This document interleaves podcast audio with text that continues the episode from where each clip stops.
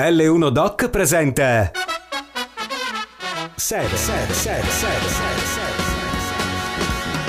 7 7 tracce per una sera. Questa sera.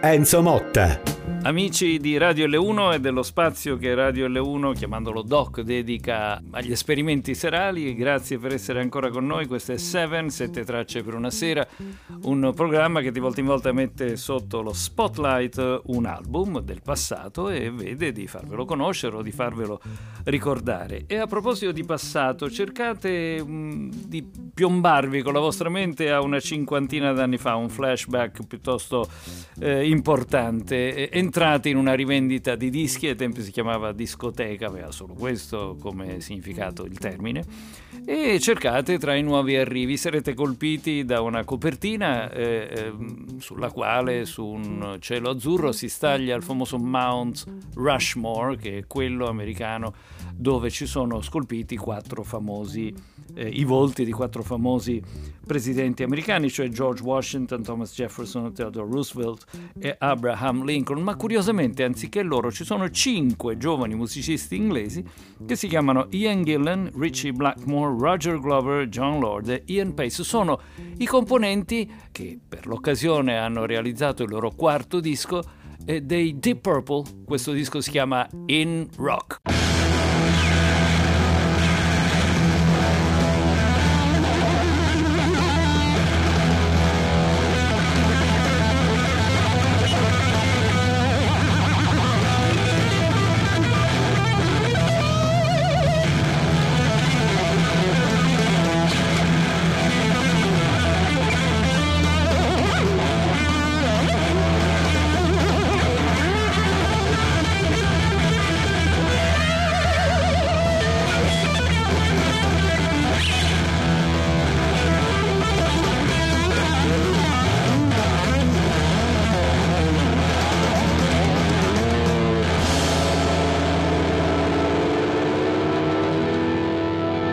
7.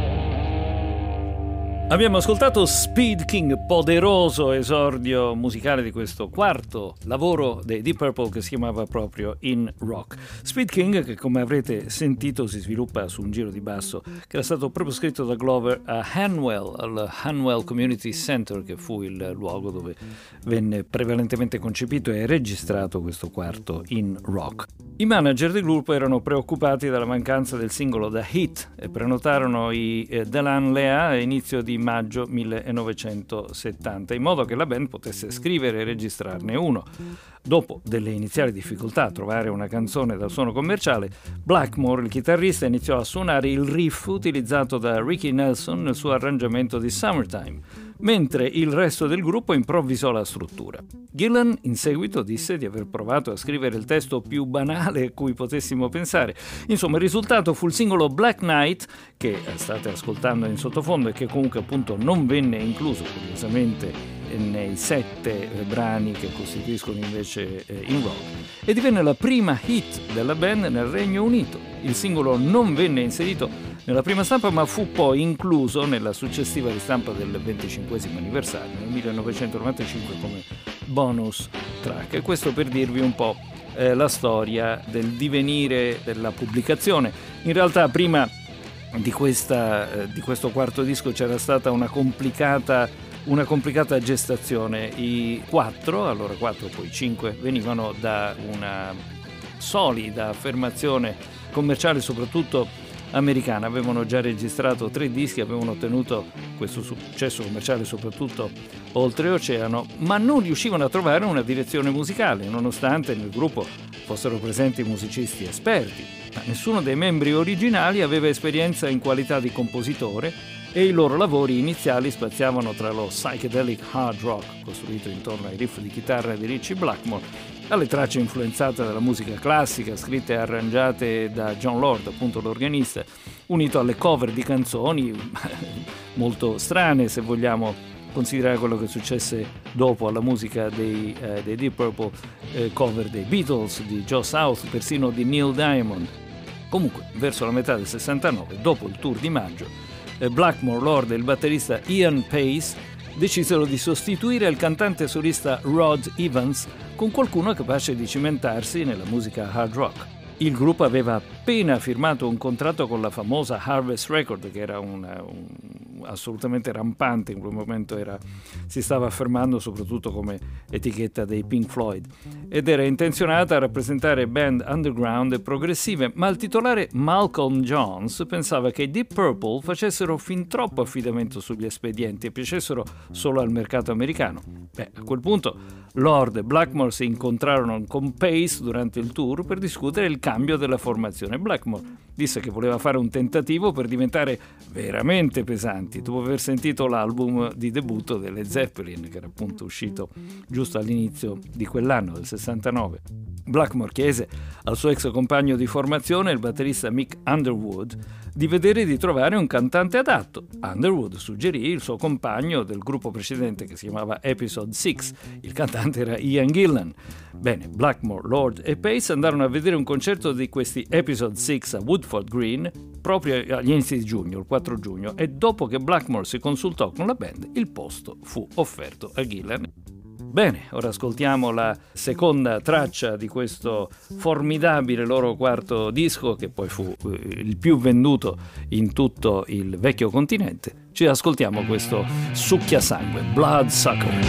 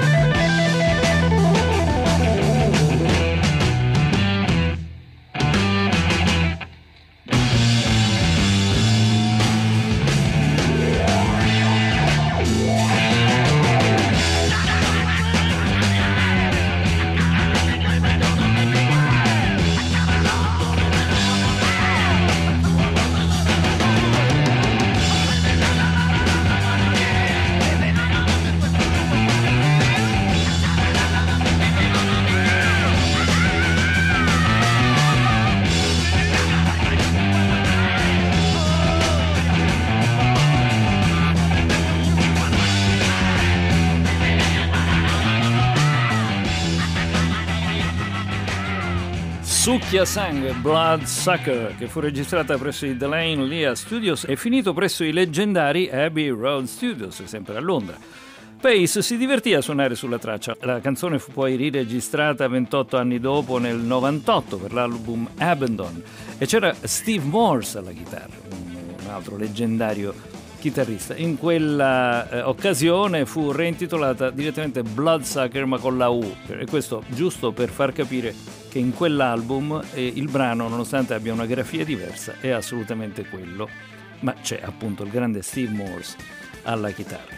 Siamo arrivati al brano che probabilmente caratterizza l'intera produzione di quegli anni e probabilmente di tutti quegli anni dei Deep Purple, e cioè Child in Time. Il famoso Child in Time, quello che inizia in quella maniera ipnotica con l'organo che accenna un riff che poi caratterizza tutto il brano.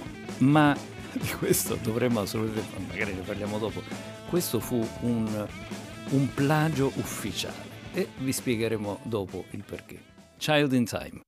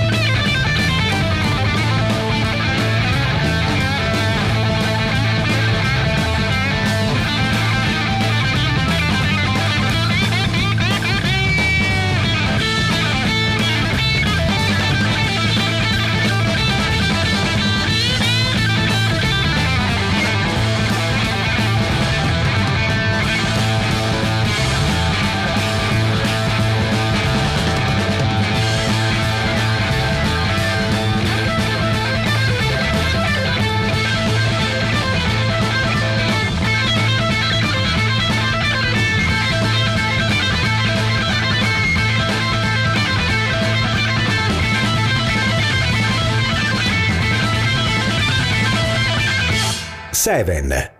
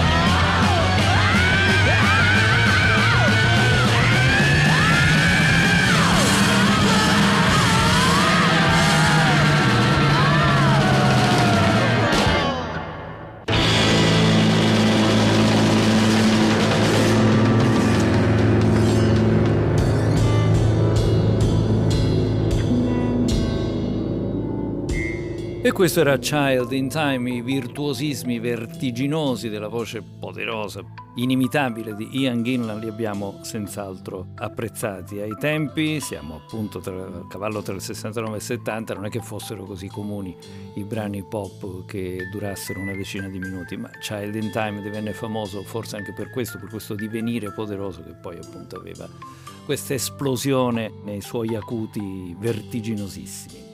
Ma dicevamo Child in Time, che sembra così ben ispirata, in realtà non è altro che il calco, la copia di questo disco che ora andiamo ad ascoltare. Dai, Alfio, mettilo su.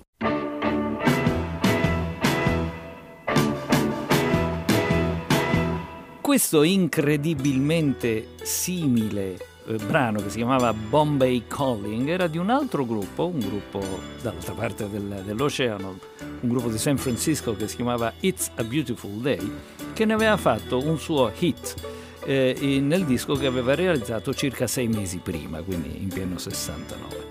Allora, che successe? I Deep Purple eh, decisero di suonare il tema principale di questa canzone utilizzando però un tempo più lento, mentre Gillan scrisse un nuovo testo ispirato alla guerra del Vietnam. Insomma, in seguito disse che il titolo della canzone gli venne fuori spontaneamente, la canzone veniva suonata dal vivo regolarmente e fu provata per bene quando fu registrata presso l'IBC nel novembre del 69.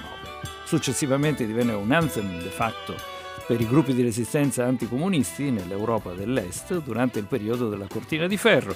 Sicuramente il brano più importante dell'album e aggiungo probabilmente di tutta la storia del gruppo e venne successivamente inserito in numerose raccolte album dal vivo del gruppo britannico. L'ultima versione dal vivo appare nell'album Come Hell or High Water e l'abbiamo quindi eh, scoperta, questa, quest'altarino l'abbiamo scoperto e molto curiosamente i componenti degli It's a Beautiful Day non sporsero alcuna querela perché in altri casi eh, ovviamente il plagio sarebbe scattato per molti altri artisti. Vabbè, è successo così. Questo era il terzo brano, ora ci andiamo ad ascoltare il volo non del calabrone come si potrebbe pensare, ma del ratto, del topo, Flight of the Rat.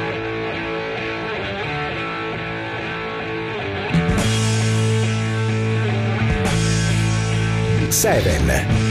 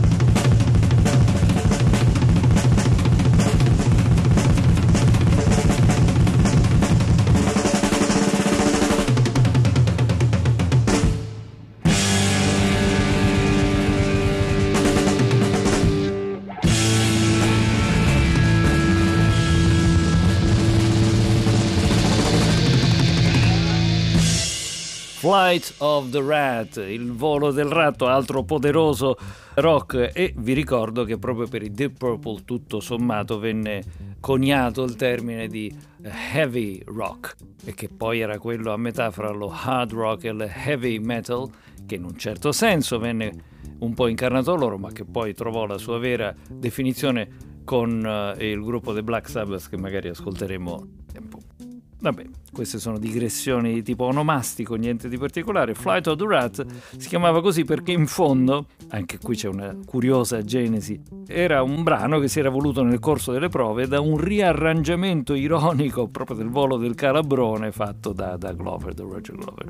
E poi era uscito questo Flight of the che era il primo brano della facciata B del disco, disco che ebbe un'ottima accoglienza, venne accolto positivamente oltre che dal pubblico anche dalla critica. Per esempio Rodney Collins di Record Mirror disse che si trattava di un album straordinariamente buono che mostra che il rock, data una bella coltellata e una svegliata al materiale, è ancora una delle aree più gratificanti della musica contemporanea. Un altro famosissimo critico dell'epoca, Richard Green, scriveva sul New Musical Express e disse che l'album era buono, rock carnoso fino in fondo e elogiò in particolare il cantato di Gillan, eh, eh, come tanti altri in Child in Time. Invece, nelle recensioni retrospettive, quelle realizzate alcuni anni dopo, in genere eh, non hanno raccolto grandi consensi di Purple, però un eh, famoso critico eh, che in genere non era molto tenero né con eh, i loro dischi né in genere con i dischi eh, del rock di quel periodo disse il rock è uno dei migliori album, non solo dei Purple, di chiunque. Era Malcolm Dom e anche ebbe a, a, parlare anche dei nuovi membri che erano entrati in questa Mark II, in questa seconda formazione, che erano Gillan e Glover, e su di loro aggiunse è straordinario come Ian Gillan rimanga completamente in controllo della sua voce mentre segue i suoi folli vocalizzi e Roger Clover è stato senza fronzoli ma molto bravo tecnicamente. Ha anche contribuito in modo piacevole e impressionante alla scrittura delle canzoni. Blackmore ha affermato che è il suo album preferito del suo periodo con i Deep Purple insieme a Machine Head del 72 che non fu, uno potrebbe pensare, il disco successivo perché il disco successivo uscì non nel 72 appunto come era quel famoso Machine Head, ma nel 71 e si chiamava Fireball. Vi ricordiamo che siamo a Radio L1, questo è lo spazio che Radio L1 Doc dedica a 7, 7 tracce per una sera che potete ascoltare ovviamente sul sito, diciamo in diretta, il giovedì dalle 22 in poi, in replica anche il sabato alle 19 e poi quando volete in podcast un po' ovunque, sia sul nostro sito che ovviamente su Spotify. Stiamo ascoltando la seconda facciata di questo In Rock, quarto disco dei Deep Purple. Abbiamo ascoltato Flight of the Rat. Adesso c'è un, un altro poderoso rock che già dal titolo vi fa capire quanto sia, quanto sia come dire, torrido. Into the Fire.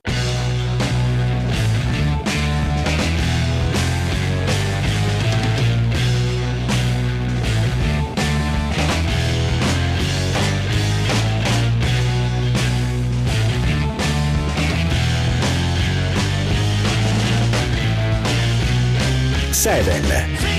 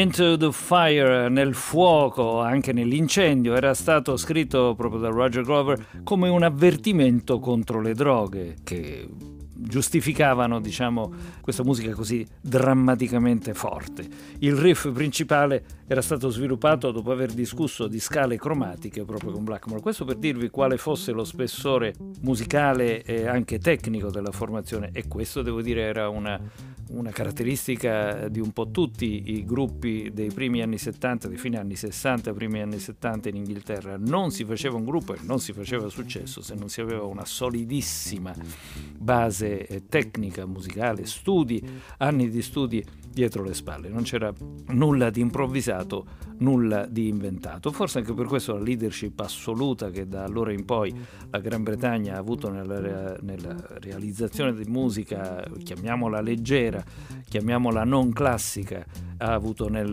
resto del mondo. Forse per le eh, eh, solidissime eh, basi invece di studio classico che avevano la maggior parte dei musicisti che poi invece facevano rock. Siamo ormai al penultimo dei brani che costituiscono questo in rock quarto disco dei Deep Purple che state ascoltando a Seven qui a Radio L1. Andiamoci ad ascoltare un brano che io quando mi ricordo quando ero ragazzo e cominciavo a fare radio mettevo spessissimo, eh, anche perché mi incuriosiva il buffo titolo che si riferiva proprio a una persona che si era lasciata andare. Era appunto un relitto vivente a Living Wreck.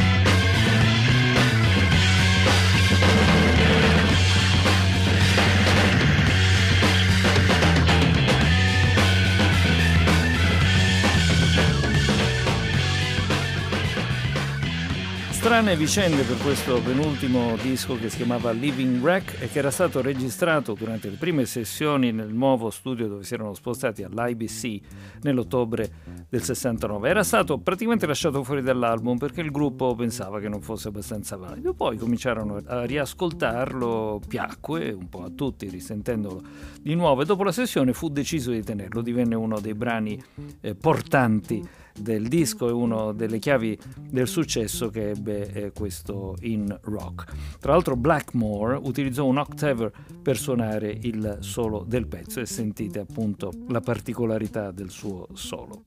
Ultimo brano che andiamo ad ascoltare oggi e che è quello con cui tra l'altro si conclude l'intero LP è Hard Loving Man.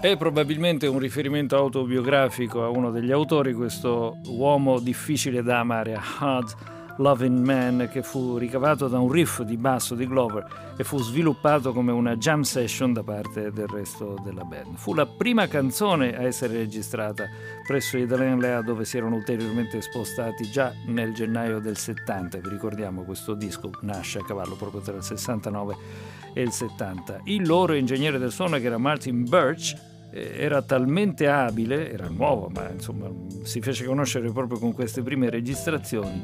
Il gruppo rimase talmente colpito da lui che rimase il loro ingegnere del suono fino al primo scioglimento della band nel 76 e sappiamo quanto fossero importanti in quegli anni gli ingegneri eh, del suono. Vi ricordiamo i Pink Floyd, magari perché no andremo a ascoltare un disco del loro famosissimo ingegnere del suono, non vi dico chi è perché vi lascio insomma cercarlo eventualmente sulla rete e lo scoprirete, lo faremo fra non molto tempo. Concluso nel maggio del 70 l'iter di questo disco fu poi appunto rilasciato nel giugno di quell'anno e fu il grande successo dei eh, Deep Purple, uno dei grandi successi di quel magico anno del rock inglese che era il 1970. Grazie per averci ascoltato amici di Radio Le 1 e di Seven, sette tracce per una sera, noi ci risentiamo molto presto. Avete ascoltato? 7 7 tracce per una sera